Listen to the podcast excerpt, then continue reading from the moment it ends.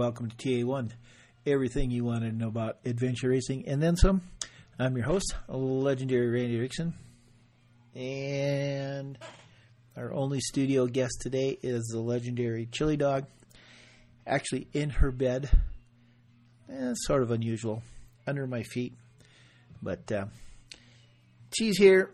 The birds, they're in the other room because they've been being brats. Probably because Paulette's gone. Anyway, um, welcome back. Hey, this is like three weeks in a row. We're doing good. So, um, not much going on in my world. I will say uh, we'll have something out tomorrow when this comes out or after, but um, the yogis, yoga slackers, Bend Racing, Team Bend Racing yoga slackers are like, uh, sure, we'd love to have you come out and help shoot the race. So I'm kind of like, uh, okay, let's see if we can get a plane ticket. So um, I'm going to hit everybody up. If you're interested, want me to go out, do my thing with them. Um, I don't think I'll do like a Kickstarter or anything, but we'll just put up something. And if everybody says, yeah, I'll kick in 20 bucks and I get enough, then um, do like a PayPal thing. And uh, I'll go out there and uh, have a good time on your dime. So, anyway, um, so that will be out. That was kind of, kind of actually want to go. Anyway, um, shot some gravel last weekend, like 200 riders here for a gravel race between, um, like, I don't know, maybe a quarter beginners and then half and half of the uh, 25 and 50 milers. But pretty cool, nice day. Now we're waiting for a blizzard, and then uh, another gravel race in the weekend. So things are kind of coming together. Oh, and my favorite thing, vague reference to something really cool that I might get to do this summer, which actually doesn't have anything to do with adventure racing, but maybe something cool. Well, adventure racing and things that are interested to adventure race. Anyway, um, let's get this one on. This actually isn't really an adventure race podcast. So go fast, take chances. Thanks for listening. And uh, hey, don't ever look back for your teammate. Just assume they're always there. Bye. Hey, Randy, how are you? Hey, Jody, I am doing good. Even though I had just like this last minute scramble right here. So I start, I dial the phone and it's ringing, and I'm like, oh, wait, I don't have a microphone ready. Oh. Small issues, small technical Yeah. issues. yeah, you know, well, it's not like I'm a professional or anything. So, Uh, well, I'm So- a bit healthier this weekend, so I think that'll that'll work out better. I've stopped coughing and sniffling. well, that's good. Just run down from the race and travel and all that stuff. I think the the worst thing you can do is uh, is flog yourself for eight days over some big South African mountains and then jump on a small uh, metal tube for about twenty hours. It's not really, it's not, it's not really going to work out. No, that's a yeah recipe for disaster for sure. Mm. So, um, Cape Epic, what's that? So it's it's not an adventure race, but it's uh, It's an adventure. It, it is an adventure, and um, and I'm all about adventure. So it's it's probably billed as the um, the best mountain bike race in the world, or definitely the most sought after. So you you very few people can get an entry. I think after the race is finished this year, the next day entries open for the next year, and there's a hundred entries, and you just sit by your computer, madly pressing enter, hoping to get an entry.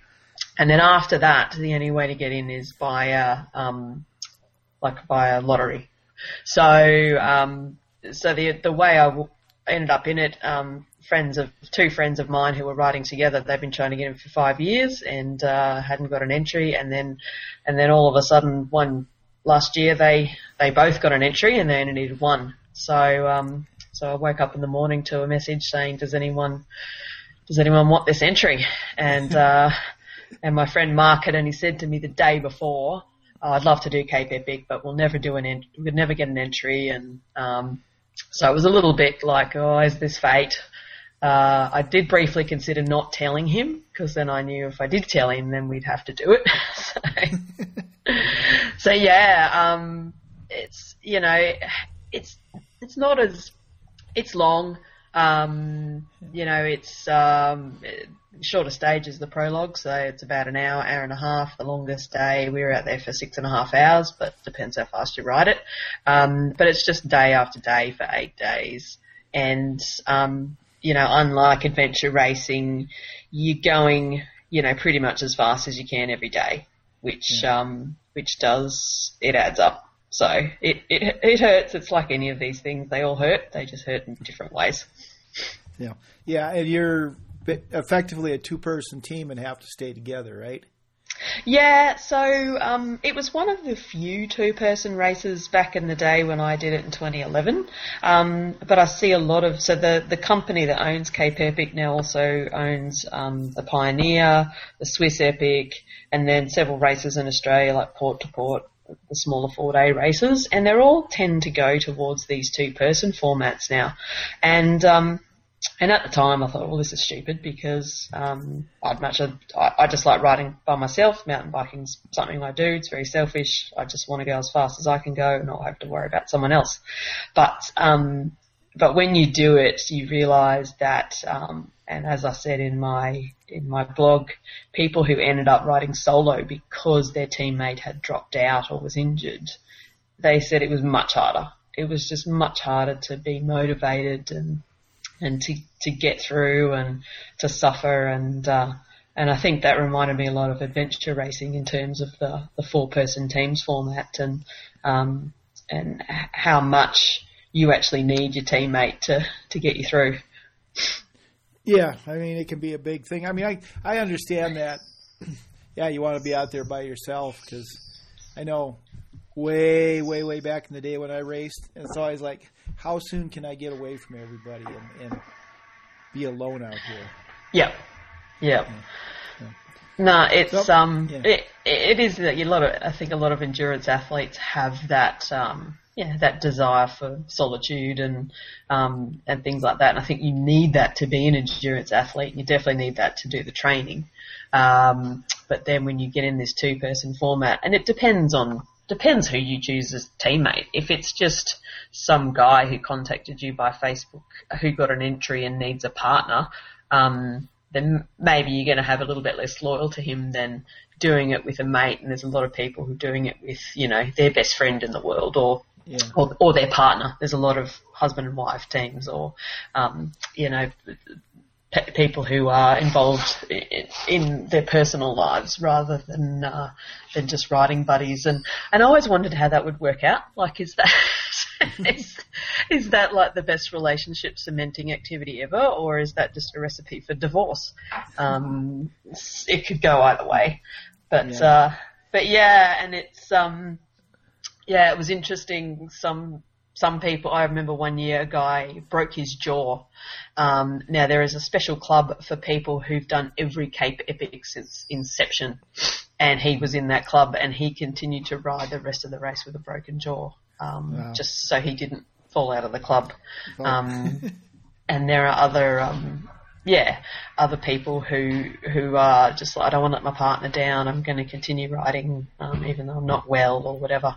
And then some people who they just they just didn't turn up the next day, and they they just oh, there's nothing wrong with them. They just uh, they just couldn't find a reason to keep going. That that time when you ask yourself every day, why am I doing this to myself?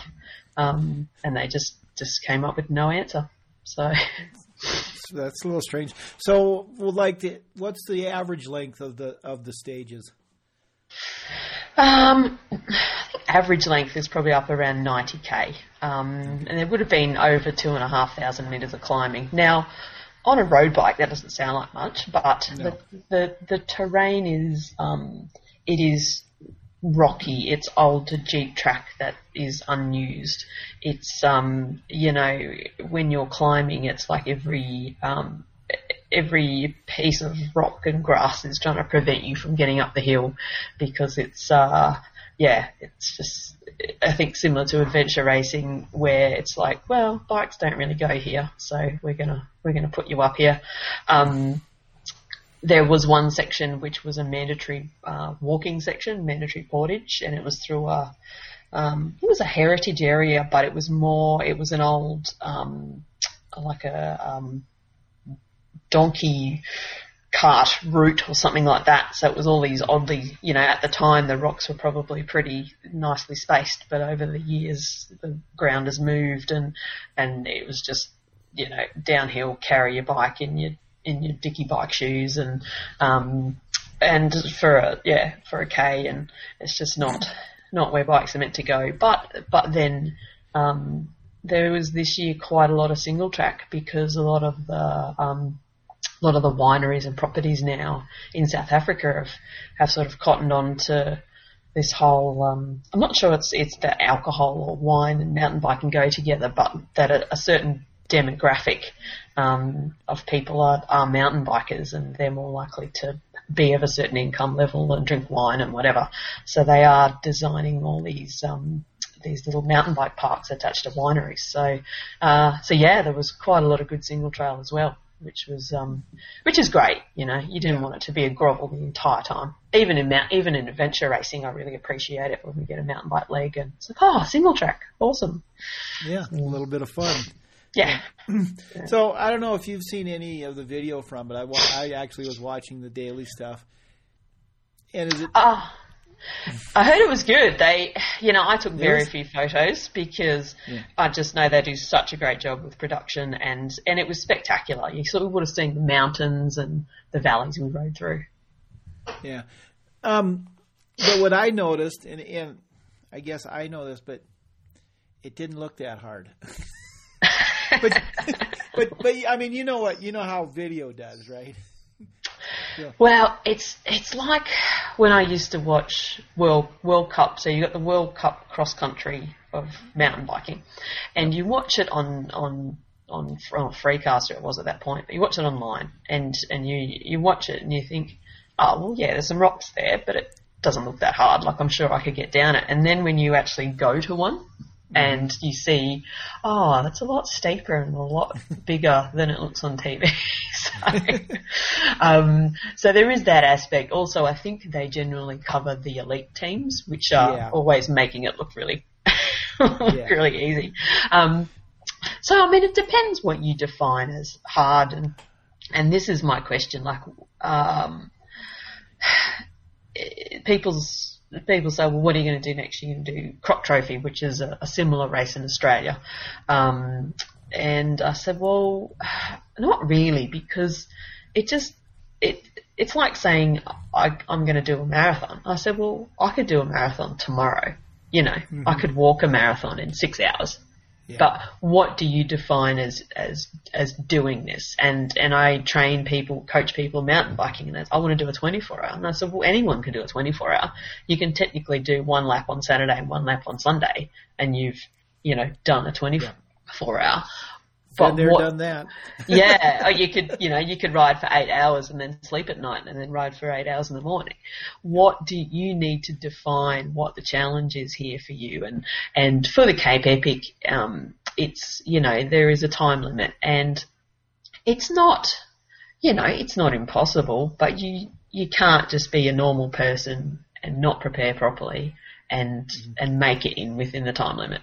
And, um, there's yeah the guys called hyenas who ride at the back and they essentially pick up the litter and you know collect the course markings but they're they're the time cut and you've got to stay in front of them and and I think you get um you get one day's grace so if you don't make it the first day you can start the next day but if you don't make it the second day that's it you're out. So so you've paid um you know it's four and a half thousand dollars Australian each to enter plus all your airfares and stuff and you've got to ride for two days essentially. So so so I guess that's that's it. Um it, it's you know and it's the same for um but for for me I'm like well the time cut is never going to be an issue for me. I know I could get through it and not get cut. Um and so I, I guess yeah what what is um what, what is a challenge? I think for the Cape Epic, it'd have to be um, how how fast can we do it? Like, what's Yeah. the um, doing it fast is as fast as you can is probably the um, challenge. Whereas something like adventure racing, and, and this was my point to my friend, and I said, well, my, my next challenge, I want it to be something where I'm not even sure I'll get to the end. And I said, a lot of the adventure races, particularly the expedition races, um, we start those thinking, I don't know, I don't know if we're going to finish this. Like I don't, you know. um, so so yeah, I guess if you're um, if you've done expedition racing, you might be looking at it thinking, oh, that's you know, what's so hard about that? so, Yeah. but um, but yeah, definitely if you wanna, if you're pursuing your best time possible, um, and like you know, with my marathon, uh, the marathon running, I was like, well, if you said I'm going to do a marathon in under three hours, well, that's going to be really hard. Um, so, so it's just the way that you frame it, I think. Yeah. Well, but and you ended up, from what I can tell, reading the blog and stuff, actually racing. I mean, you you finished ninth, right? In your in the mix. Yeah, yeah, we finished ninth in the mixed, and um, look, I um, the guy I was matched with, we um, he was one of the first people who ever supported my um, mountain bike riding back when I first started, and he didn't even mountain bike at the time, I think, and took it up later, and we ended up riding together, and uh, I'm, I don't think you'll mind me saying, but he was hopeless. Just you know, come triathlon background, so didn't know how to corner anywhere because they don't corner, um, and but he just. Uh, you know, did what you do and entered these crazy races and, and got better and, um, and he's, you know, he's what, 15 years older than me and, um, but still, still quite fit. But I think we were closely matched, but I was a bit, um, I was a, the, the stronger partner and essentially 90% of the time you're going to be either the stronger or the weaker. It's very rare that you're the, exactly the same fitness as your partner. And not only that, like adventure racing, it can change. So you can have two good days and then you can fall in a hole for two days. So, um, so yeah, I did have the, um, yeah, the experience of, of having to, um, assist a partner. So, and, and unlike adventure racing, you're not allowed to have tow ropes. So you've got to try and find a way to, to push or get them to hang on your jersey or whatever. Um, so, and that for me was the challenge is it would, it's very easy for me to just write off. That's not a challenge for me. The Yeah. challenge is to be there and, and sort of saying, you know, like saying, well. um, knowledge is power. Okay, well, we only got 10k to the next feed zone, and, and you can get some more feed, and you know, like keeping them updated and trying to keep them motivated and um, helping when you can. Uh, so, so yeah, it's that's part of the experience. Yeah. Was that that challenge of staying together was that enjoyable, or did you get a little frustrated once in a while? I think it is frustrating. Um, yeah, it's definitely frustrating. I think for everyone. Um, Yeah. Again, if you're, it's mountain biking is such a solo sport, and you, if you are used to just going as hard as you can, I think definitely doing the adventure racing over the last couple of years has been good in that regard. In that, um, it's often the same situation in those races where, um, you know, there is someone who, particularly on the bike, is isn't as fast. So, um, but again, you're also very aware that it can it can change. so, Yeah. so you're you know putting in your um, supportive um, vibes today because tomorrow you might be you know in difficulty. Yeah. So, um, and there are a couple of days where I did, yeah. We were we were going hard, and I was like, Jesus, if I have to go this hard every day, this is I'm going to be in trouble. so it was definitely not all, uh, you know, not all Yeah. easy. Um, but you know, it's um, and that's why I think there are quite good parallels between the the teams racing in mountain biking and adventure racing. It's just uh, it is that that teamwork, and I think it means more when you cross the line as well. You know, like Yeah. all those frustrations and stuff kind of disappear, and you're like, we did it. We did it, and so much of my mountain biking career, I've done races and crossed the line, and there's been no one there. Like you've got really had no one, particularly when you're racing in Europe. Um, no one knows who you are. You don't know anyone there. You cross the line, you think, oh, that was good, you know, world champs. But um, yeah. when you when you do this race, you cross the line. You're like, you know, you've got someone who's shared it all with you, and um, yeah, it's a it's a great feeling. Yeah, well, like the finish of every uh, adventure race. Yeah, somebody there's three people clapping, and then you go try to find a place to sleep. Yeah. Finish your pizza and your beer, and uh, yep. Yeah. yep. You.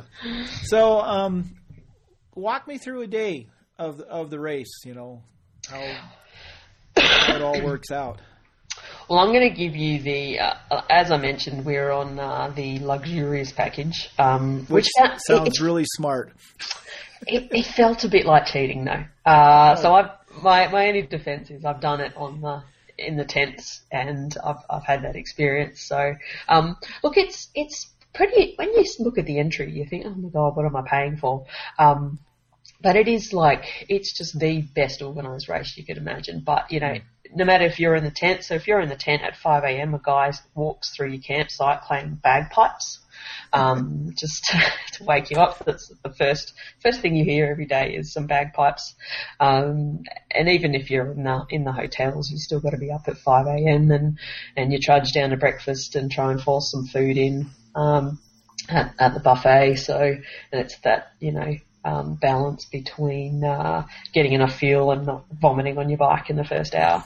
So, um, so then yeah, you head to the start line. So start's normally about um, they start the elites from about 6:45, and then you you get a start box based on your um, GC time because there's 1,200 people. They can't let everyone go at once every day, yeah. so you just get broken up into boxes, and and then you know your, your start time. Uh, you, you, your racing time gets adjusted on that.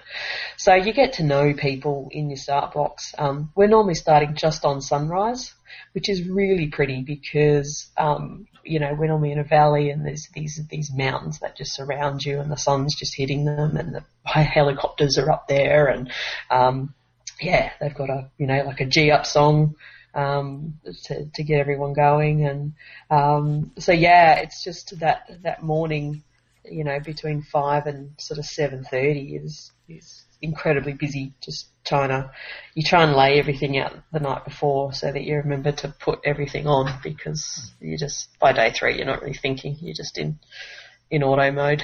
Um, yeah. and then yeah, sort of, uh, and then gun goes off and, and then once you're in the race, um, you know, the first feed zone's about 20k in and then, and then you're just really looked after because there's just, there's gels and there's sports drink and then there's fruit cake and banana cake and lollies and chips and, and all sorts of stuff. Like you, you think you get through that race and you just lose about five kilo, but I'm not sure that really happened. I think, I think we might have put, put weight on. Um, so then yeah, just, um, you know, you're sort of riding with similar people every day, so you you sort of get to know, well, you know, we're, we're normally just behind those green guys, um, and just in front of the guys in the blue kit, you know, there. So that's where we are. And, and, and then it becomes a race within a race. It's just like, oh, if we beat the green guys today, we've, we've gone well, they've had a bad one, or, or something like that. But, um, but it was so good, just all the different languages. Um, so I think the, the most popular, um, uh, the people who participate are obviously the South Africans. Uh, second most um, was Spain. So for some reason the Spaniards love love that race. Um, and then there were you know people from Chile and um, uh, Italy and yeah, it just just all all over the world. Um, guys from Iceland uh, were racing and Norway and yeah, so so it was definitely like a whole United Nations and trying to um, pick up the lingo and have have conversations in between trying to breathe. Uh, and then yeah, as you as you sort of finish, like you see that 10k to go sign, and you're like, oh, just just make it end. just let's finish it. Um, and then you fall across the line and it's, uh, you just enter the machine of Cape Epic, which is, you know, a guy, some guys take your bike away and they wash it and then they put it back in the bike park for you. So you don't see that again tomorrow. And then the, the next day you get it and it's washed far better than you've ever washed it in your life. Um, and then, uh, you go into the, the, the, the post race tent and, and then there's people there with these cold washers, and they put the cold washer on the back of your neck and give you a neck massage, and and after you've just been you know six hours with your neck looking up to see where you're going. It's just the most, that was my favourite part every day. Uh, and then it's just, you know, food, they give you a bag of food and, um, you just lay there in the bean bags with, with everyone else and have a chat and find the people you were riding with and, um, and then after that, you know, like by the time you, you finish eating and, and then you either go back to your tent or go back to your hotel and you've got to get your washing ready. They take your washing and, um, get yourself together, you have a massage. So even if you're in the tents, you can book a massage service. So, you know, you have your half hour, 45 minute massage and then you're like, God, it's time for dinner. Dinner now. so, so remember the, um, I actually wrote a blog on my 2011 experience. That's uh, I've been doing that blog for years, and one of the best experiences I had. I remember we finished the stage, and it was a very clear day, afternoon, sun going down. And when you're staying in the tents, you could, there was a, a whole section there when Cape Town had water. Um, and, and it would be like the communal washing troughs and the old, you know, the old boards that, that women used to rub the clothes on with the soap. Oh, yep. The old style, they had those.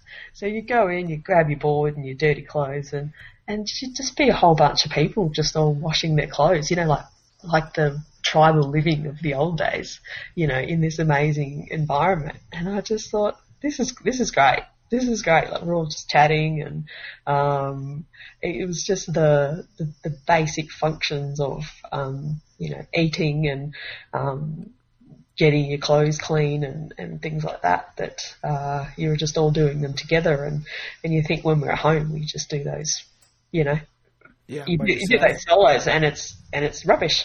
it's nothing more depressing than washing up alone. Um, even having you know one other person there to, to dry makes it a better experience. So so when you're there, you know, rubbing your clothes on a board with uh, 30 other people, you just think, oh, this is actually not too bad. It's a lot to be said for for tribal living. Yeah. You wouldn't want to do it all the time, but for a week, it's kind of cool. No, you do you do tend to uh, appreciate modern technology. So, um, is the race like a, a hub and spoke? Do you stay at the same place or do you move? Um, you generally move. So the original version was very, I think you moved every day. It was very much like a point to point. Um, as they have developed the race, um, I think they cut the moves down. We stayed at three different places. So you generally um, might do a point to point day. And then from that town, you might do the next day a loop out and back. And then um, you might go point to point the following day. So I think it's sort of cut down. I used to, I don't know, used to, I'm a bit ignorant about how it all works, but um, when I stayed in the tents, I thought it was amazing. I was like, well, I, I get out of my tent at five in the morning, and then you know, eight hours later when I get to the next town, it's all set up again. Someone said to me, no, no, they've got two of everything. Like that, that town's set up 24 hours before. So, so they've got these, you know, 1200 tents and they've got two, two sets of those and that's already set up at the next town. Um, so that when you get there, you grab your bag and you go and claim a tent and, and climb in. So, um, so yeah, it's, uh, it's actually pretty, pretty amazing how they do it. Um, but it sort of lets you, um, enjoy an area too. I think they are definitely trying to, you know, like where we stayed at Oak Valley. That was one of the places I thought I would actually come back here for a holiday because there is enough trail here that I could actually ride for a few days. Very similar to like Derby in Tasmania, which is quite famous. Um, and, and considering mostly South Africans do the race, you know, that's kind of Yeah. their, their target market is come and, come and ride at this place. So, um, so yeah, I guess if you're a purist, it might take away a bit of the, the journey aspect of it. Um, you know, particularly if you're someone that's, um, what's that, what's that road race, the mountain, uh, I think it's a road race that goes across America. Is it the The two, ra- race across America, yeah. race across America. Yeah, yeah. So if you're if you're that type of purist where um, you know loops are unacceptable, then it may Yeah. it may go against the grain. but um, but in terms of, of them finding the best trail and showing off the area, it's uh, it's actually really well put together. Yeah. Well, I mean, you probably better know what you're getting into before you get there. So you better not be surprised that there's loops. Yeah, yeah, yeah, exactly. I mean, people people know people Yeah. know about it, and um, and I think you know the. the the typical mountain biker has changed as well. Um, there were quite a few road riders who just got, you know, roped into it. But, um, you know, when I first started mountain biking, it's like you, you would meet mountain bikers that never went on single track. That mountain biking was about riding fire roads. Um, Yeah. and, and that was it. And you sort of tolerated single track, whereas most people who mountain bike these days is, it's all about single track. And, um, so I think, yeah, the, the focus has changed a little bit. Um, but that said, you know, some races are actually going back and, everything goes, you know, every 10 years, everything goes in cycles. Um, and I noticed that uh, the race I did in Canada called Trans Rockies, and it then morphed to something called Single Track Six, which was shorter stages, a lot more single track, more loops, so that you didn't have to change towns every day and things like that. And I noticed that this year they've actually gone back to the original sort of Trans Rockies journey format. Um, so yeah, so who knows? There might be a there might might be a resurgence of that. Well, yeah. Uh, the only thing that changes is, or the only thing that doesn't change is that it changes. But Yeah, yeah, exactly. I mean, you might have noticed some. Uh, I'm not sure how much adventure racing's really changed. It just always feels like a like a, a, a grovel and and hard. But uh, you know, there's probably trends in adventure racing that have um, come and gone as well. well, there is um, ropes. You know, Yep. there used to be ropes just to have ropes. You know that that seems to have gone away.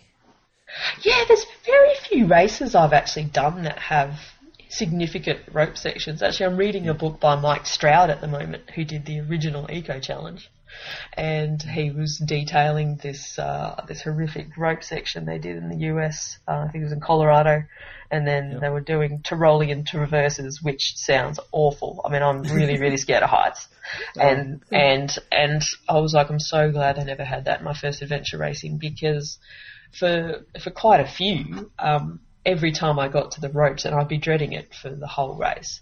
Every time I got to the ropes, it was dark. It was two in the morning. So I'm like, well, I don't care. I can't see how far it is. Put me over the edge. It was great. And then when I did GODZone, and they had the 150 meter rope uh, descent, and it was dark, and I thought, oh, this is this is lovely. This is great. I'll do this. And then you had about three meters of rock, and then you just went into a free hanging uh, des- descent, which they had um, they had lit up the whole the whole rock, so you can see how far away the rock was from front of you and how far it was down. And I was just yeah, I, I was shaking. I think I nearly panicked mid rope. but so I'm not really sure how to go with a Tyrolean traverse. That might not be so so cool. So, at um, PQ and Badlands here, I was talking to a gal, and she at the bottom of it was like a 200 foot rappel, and she just she was just telling me how much she hated it. She, she just hated the ropes, sort of like. And, and I said, well, just put some duct tape over your glasses before you start. and she looked at me, and she's like, I could just see her thinking, you know, maybe maybe maybe that might work. But then I've also talked to people that said at night you can still feel how far it is. Yeah, and I think I think the rope stuff we've done in Australia has not been that significant. I remember doing it one of those adventure races in China, and we didn't all have to do it, but one guy had to go off, and it was like the Yeah. The seventh highest bridge in the world or something like that. It was like 300 meters or something crazy. Um, but, you know, logically it doesn't make sense because I'm like, well, if you fall from 30 meters or 300 meters, you're still going to die. So what's, what's the difference? You know, I broke my foot rock climbing and I fell from a meter. And I'm just like, well. So But, uh, go. Yeah. But the ropes, the thing about ropes and adventure racing, which annoys me, it they never have enough. Like it always just brings the you just end up waiting for forty five minutes to get on the Yeah. ropes, and I just uh, could never really work that out. But um, but yeah. So next next adventure race, I'm actually looking forward to that. Will be good. It is. Um, So we'll talk a little adventure, but I'm curious. So you raced Cape Epic in 11, 2011. Mm-hmm. What what's what has changed and hasn't changed since then? Um, probably the biggest, like the depth of field, mm-hmm. is has definitely gone up. Um, so we raced as a an elite female team.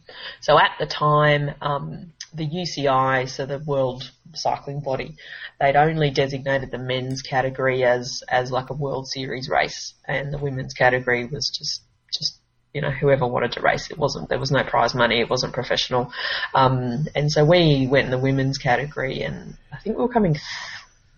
So an elite female team like previous world champions they'd received an hour time penalty on the second day for taking an illegal field. So we were in third for a lot of it until the last day when they actually made up their made up their time penalty and passed us. So um, so there was you know there were still top riders there, but there were not the, the depth of top riders yeah. like the the top 10, 15 female teams. So, yeah. so that's, I guess, one change that's become more equal. But, um, yeah, look, I, I think the the organisation in terms of, uh, of of them catering for the riders, like um, you know, we were we were an elite female team. We're the only ones staying in tents, and and if it was a cold morning, you'd just have to sit there shivering because you knew you were going to heat up, so you didn't want to take a jacket. But then you didn't have a support crew, so you didn't have anyone to throw your jacket to. Um, so you just had to you just had to freeze. Whereas now, you know, they had these rider bags, so you keep your bag with you until the start line, and then you take jacket off and throw it to someone, and they take that bag to the finish line, and then you, you know, like it's like just more full service and more organised, and um, yeah, the, I mean, the format is still fairly similar, and I think it's always been. I think now it's just it's so hard to get into. Um, yeah. At the time, we, we got a sponsored team through Adidas, who were the sponsors at the time, and um, but but I think now it's um, you know it's just so exclusive, and um, I think it's just much more expensive as well. but at, at, the top end, I think um, definitely on the women's side, it's uh, the depth of field, and and even in the you know the the the most competitive category is probably the over 40 men. So over 40, over 50 men. I think they beat the over 40 men one day. Um, wow. So it's just, I joked at the time. I said everyone there looks like an Olympic athlete. It's just, you know, it's just, uh, it's just so surreal because because it is you know, it's it's a serious undertaking. If you want to make if you want to make the time cut and you want the you want the medal, you've got to put the put the training in. Yeah, well, and you're spending a lot of money. You should you know you you should be serious. Yeah, exactly. I mean, uh, I don't know. I think a lot of most people have got more money than I've got, but in my mind, yeah. it is you know, it is a lot of, and it's the same with adventure racing. I mean, adventure racing is, is not a cheap sport and and sometimes you're handing your money over and you're like, what am I actually paying for here? Like, what am I? I mean, you don't provide me food, you don't provide me accommodation. Um, I've got to sleep in the dirt. Um, you know, I'm yep. basically just going around this convoluted course that you've designed. Um, but I think a lot of it is like you get to in the middle of it and you think, I'd love to drop out right now, but I've just paid two grand, so I'm not going to. or you know, I tell a lot of people, you know, hey, you're going to be out here for twice as long as as the front team, so you're getting your money's worth. Exactly, exactly. So the people who just made the time cut every day at Cape Epic got far more value for money than uh, than we did. So don't do it too quickly. Would be my tip. Enjoy it, savor it. Well, yeah. I mean, there is that.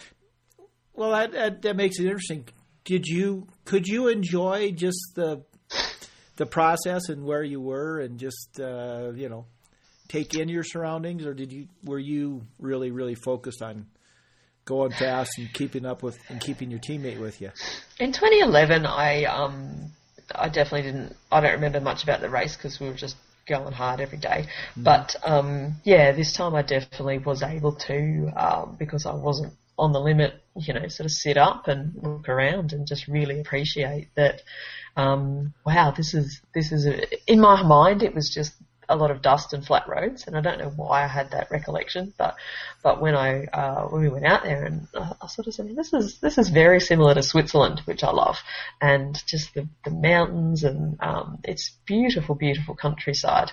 Um, didn't see any animals, unfortunately, but um, but yeah, could definitely sort of take it in, and um, but yeah, at the same time, you had to. Um, I think I mentioned it. I tried not to keep looking back. The first day we were riding, um, there was a guy who was with us and he, his partner was behind him and he kept looking back and he looked back and then he rode straight into an apple tree and then he hit the tree and he was on the ground. All the apples were like raining down on him as he was laying on the ground. and I was like, that's it. I'm not, you know, I'm not going to keep looking back for my partner. I'll just, I'll just stop and pull over. And, um, so, so yeah, it's definitely this time I could, really appreciate where we were, which is um, which is I think really important. That that's why I do these races and why I probably don't probably wouldn't do something similar in Australia just because for me it's about the travel and, and seeing yeah. a place I wouldn't normally see. Yeah. You've you've spent your time staring at your front wheel and now you want to look up a little bit. Yes. Yeah, yeah. definitely. For sure. Yep. Yeah. I kind of the way I feel. It's like when somebody says, "Do you want to race again?" and I'm like, "No, I've done that." Yeah, and so we, my partner and I, are starting to do a bit of bike packing.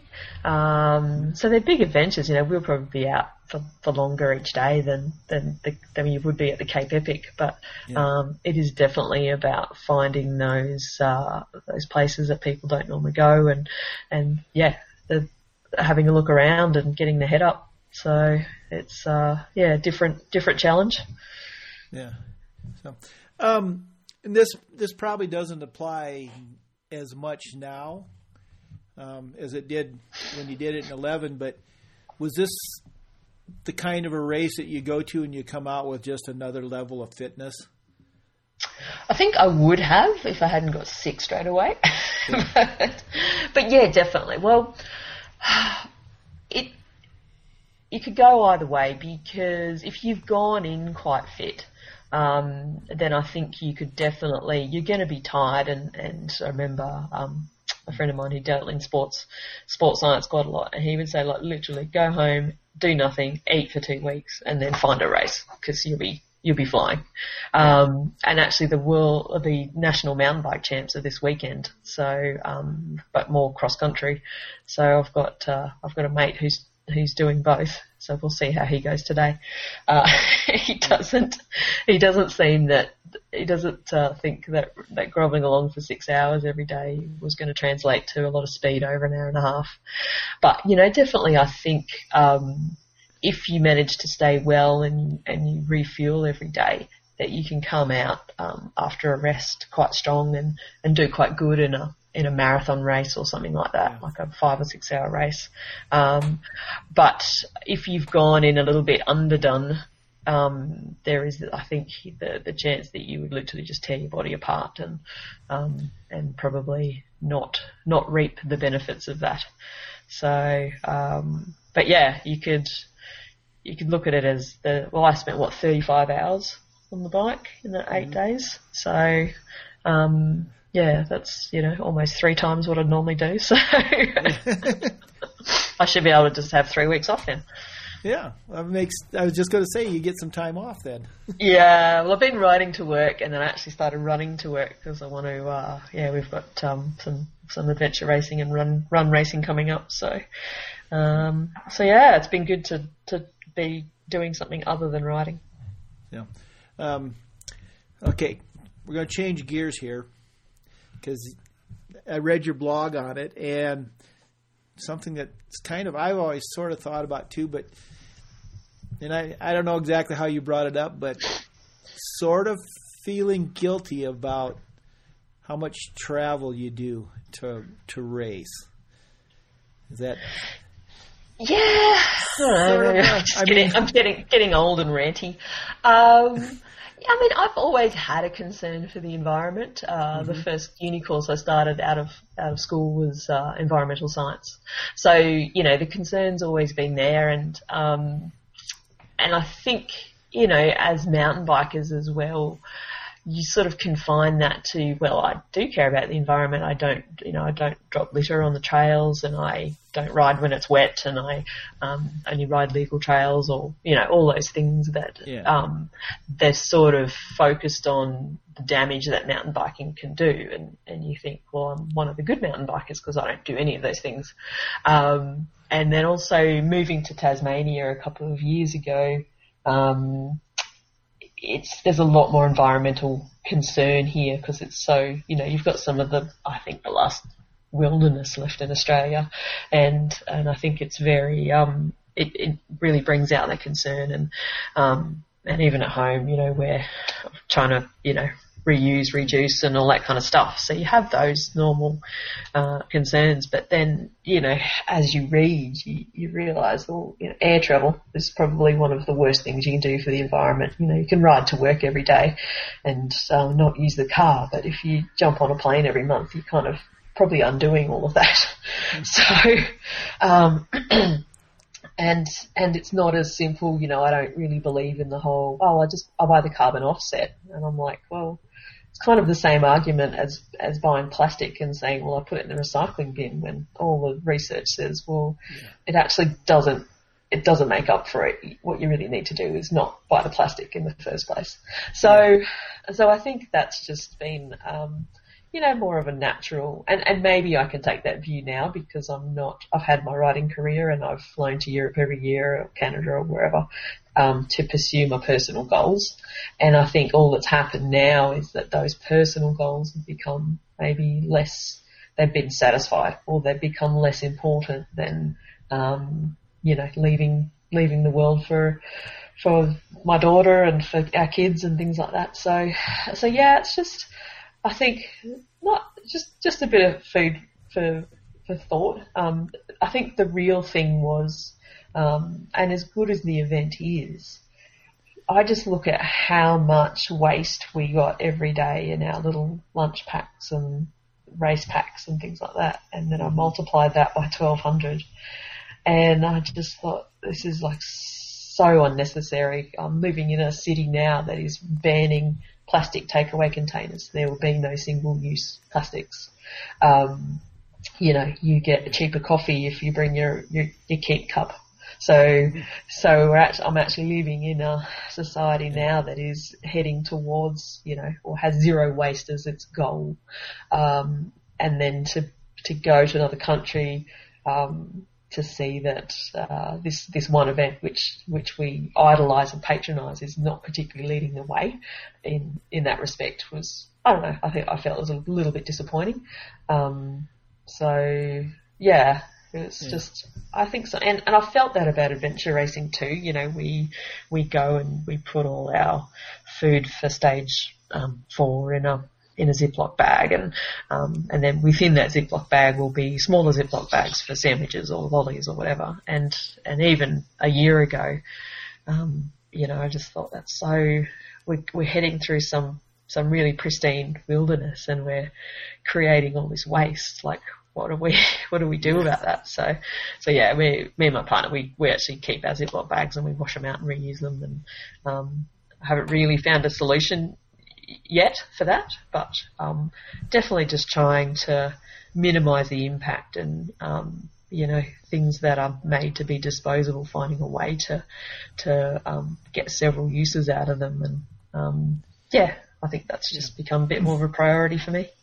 Yeah. Well, trust me, I I know all about uh, washing Ziploc bags. Yeah, you're on the program. doctor- yeah, and it's like, really? And, then, and now it's just like, yeah. In fact, Yeah. one year for one year for Christmas, I made made Paulette this little drying rack for our bags. Yeah. Oh wow. Oh, that's next level. That's great. Um, yeah. Yeah. So, yeah, Um, I mean, it's. I feel guilty sometimes. You, you know, I like I like to drive over the over the hill at home just so I don't have to walk the two miles of pavement Yeah. on the Yeah. evening hike. And it's like, if I think about it, I feel really guilty. Fortunately, I don't think about it every day. Yeah. And it's hard. Like I, um, you know, for years, so I've just recently transitioned to more of an office job, and I have that that I call it a luxury of um, being able to to ride or run to work, and I've got Yeah. showers there, and I can you know have a shower and get ready for work and and do all that. And and once you have that, you become very uh, you know evangelical to everyone else. Everyone should do this, and and I said to my partner who's been doing it for years, and and I said, yeah, but you're not having to drop the kids off to school or daycare on the way, or you know do these. And it also means well, you can't just you know pick up a week's worth of groceries on the way home or, or whatever. So, so I understand that there are, um, you know, limitate, and it's the way that you have to make, you have to plan a lot more. You have to leave earlier and stuff like that. So, and we, you know, I'm, I am walking distance from the shops, and on the way there, it's fantastic. And I think, oh, why don't I do this more often? And on the way home, I have to go up a 23% hill with all my groceries. I'm like, this is rubbish. Why am I? This has just taken me an hour to do something that I can achieve in 10 minutes in the car. So, Yeah, um, so yeah, that kind of change is is is hard. it is. I think um, you know what you do what you do what you can do, and and Yeah. Feel a little bit guilty that you're not doing more. Yeah, and I I sort of uh, yeah, without going off on too much of a tangent, I sort of um, I put it back on on governments. We can all make individual change, but Yeah. unless there's legislative change that really enforces that makes a, a particular behaviour more um, attractive, both you know um, morally and financially, then then real change is going to be difficult. So. Yeah. Um, but I think if you can assuage your own guilt for a, for a bit, then you sleep a bit better at night. Yeah, and let's face it, it's got to be it's going to be financial because nobody cares about morality. Exactly, exactly, and it's uh, you know, uh, and you know, the other thing is, is for me is healthy lifestyles, and I said, well, if you, if you ever, we should be pursuing a world where it is actually cheaper to to eat healthy and exercise and um Well, and then look yeah. and look after the environment than it is to to not do those things. So, um, yeah, show me that political party. There you go. So, um, all right, we'll finish up here because I know you got to go work out. But so, what do you have planned now for the rest of the year? Well, let's see, winter now, right? Well, going into winter, we're still getting the last bit of autumn, so it's quite lovely here. Um, so we've got uh, an adventure race called GeoQuest coming up in June. Um, so we'll, yeah, just getting ready for that. That's it, it's a short one. It's only 48 hours. Um, but what? Uh, so my partner's from Scotland, and we're planning to go and uh, and see Scotland in September. And um, there's some running, uh, not races, but they're challenges called the, the over the, the Munros of Scotland, uh, so the mountains there. And um, so the challenge is that you can go and run at any time, but you've got to get through it in, uh, I think it's almost 100k in um, in under 24 hours. So you've got to leave a certain school, I think it is, and then go and run over the peaks of the mountains and be back within 24 hours. And um, he's tried it twice and not completed it due to weather or injury. And so I said to him, "Oh, well, when we go for a holiday, uh, let's let's do this, let's do this run. Let's knock it off." Um, so I think for me that'll be that's actually the challenge. I, I can't think of anything harder than actually running for 24 hours. That's Yeah. that's probably one of the hardest things you can do, especially over mountains. Um, in Scotland. in Scotland when it's going to be cold and probably wet. Um, so yeah, I think um, I wanted to put it on Facebook as a, I said, well, you've got a goal, you've got to make it public because that keeps you accountable. And and he said, well, you can't really because it may not happen. You've just got to see if the weather pans out. so, Well, I don't know. Sometimes that little extra inspiration of having to tell people that you didn't.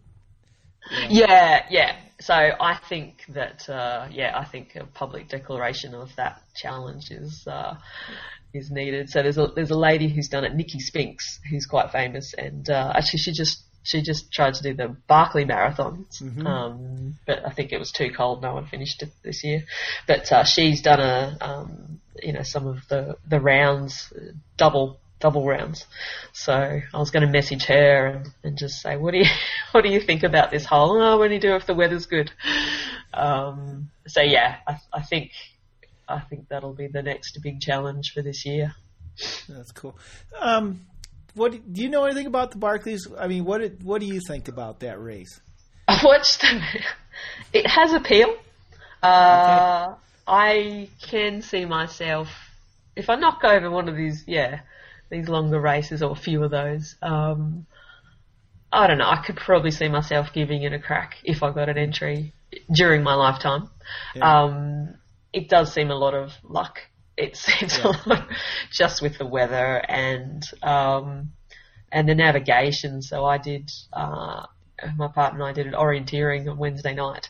Now I, it's the first time I've actually used a compass and I tried the, the second hardest course and I walked through because I was coughing and sick and there were several small children that beat me, um, because my, my navigation's appalling. Yeah.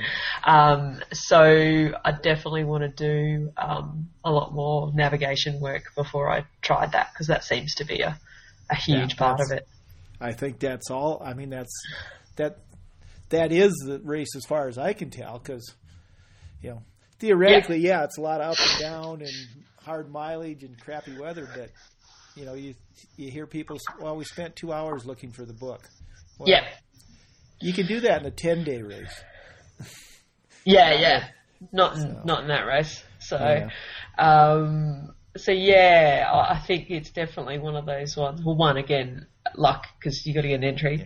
Uh, yeah. But two, I think you would definitely, and I think even Nicky said, look, it's one of those races. I think you have to try it, you know, two or three times before you yeah. even have a realistic chance of finishing it.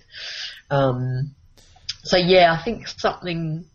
Again, it fits the criteria. You know, am I actually going to finish this race? And I think having these challenges that have got a very uh, small finishes list is is probably, um, yeah, where I'm at. It's just the challenge is to finish. It's not even about where you come. It's just yeah. getting to the end.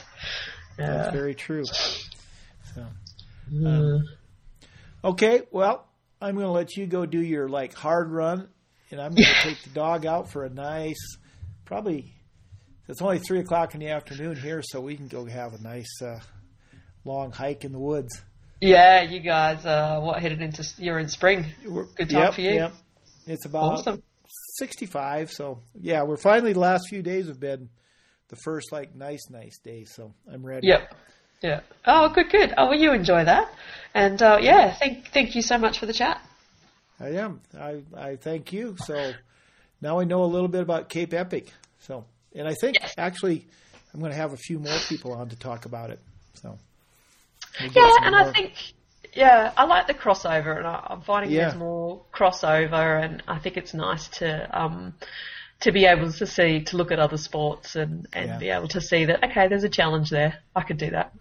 Yeah. Okay, I got one that you probably don't want to do. Some friends I'm going to be talking to that did the uh, Iditarod Invitational. So oh, a thousand, some... a thousand miles. Are you? Is it Troy? Are you talking to Troy? No, um, Peter and John, the two guys that won. But oh, because Troy, um, I can't pronounce his last name. I call him Troy Alphabet because it's um, Troy K. so he, um, yeah, it was the one with the fat bikes in the snow. Yep. Yeah. Yep. So. Yeah, that's madness. That is mad. Yeah. It is. So. awesome. I'll listen to that one. Thanks okay. so much. Thanks Bye. for the chat. Have fun. Bye. Bye. Oh yeah, yeah. Yeah. This is dedicated to my teammates. This is what we do when we do what we do. Oh yeah. Feeling good, starting spring like this our year. No egos, just room to grow. Learn to know your peers, training partners in the weight room. Fighting for a position to start this mission. Come on. The goal is a championship ring. Anything else is uncivilized. Let's ride to the sand dunes after practice. Like when it's hot. Perfect temp for growing cactus. We gon' be the baddest, most fittest, heavy hitters getting the shit. Keeping it tight knit. Accustomed to a winning percentage. Locker room talk is the slang when we hang. Bag on each other just for fun. An all out comedy club Nothing but laughs, nothing but love. Do what you do, make your moves. Understand, we a support group. This is dedicated to my teammates. Thanks for the great plays, the good old days. Just being athletes, watching my back in the Mr. Bad Company.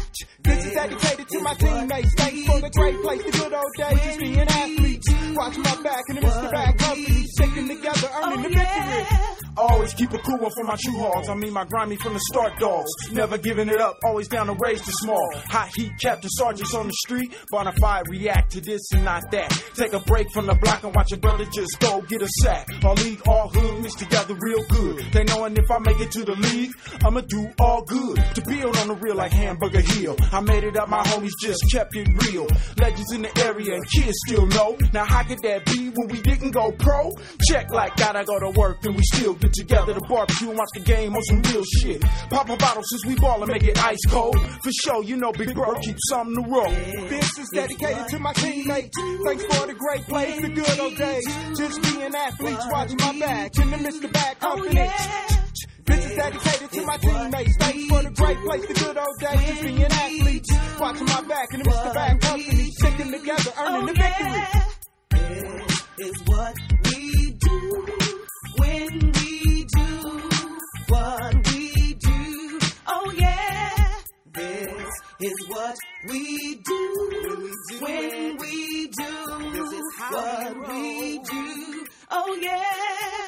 You picking on me, you picking on the whole team. Same breed, family fighting for the same dream. A championship ring. Need a little bit of luck, a couple of breaks, no mistakes. Discipline, always pounding to my cerebellum. Here to do my part, ain't no felon in my teammates. The ones that jump on your case, you ain't supposed to be the right place at the right time. Cause we can spot them like 101 Dalmatians. The to be the same, but a slight alterations. Detect like fraud, I don't think Duke ever really ball to our expectation like my big cousin spectating. Watching the game, church boys still doing the thing. Same thing, beat change, ain't nothing changed. Let brothers freedom reign. Big ups to your homies, you know you know me. Cowards can't show me nothing. This is dedicated to my teammates. Thanks for the great plays, the good old days. Just being athletes, watching my back in the Mr. Bad Company. This is dedicated to my teammates. Thanks for the great place, the good old days. Just being athletes, watching my back in the Mr. Bad oh, Company. Sticking together, earning oh, the victory. This is dedicated to my teammates. Thanks for the great place, the good old days. Being athletes, watching my back in the Mr. Bad Company. Sticking together, earning the victory. This is dedicated to my teammates. Thanks for the great place, the good old days. Just being athletes, watching my back in the Mr. Bad Company. Sticking together, earning the victory. Yeah. This is how we do it. Girl, I thought you knew it. This is how we roll. Won't you check us out? What it's all about.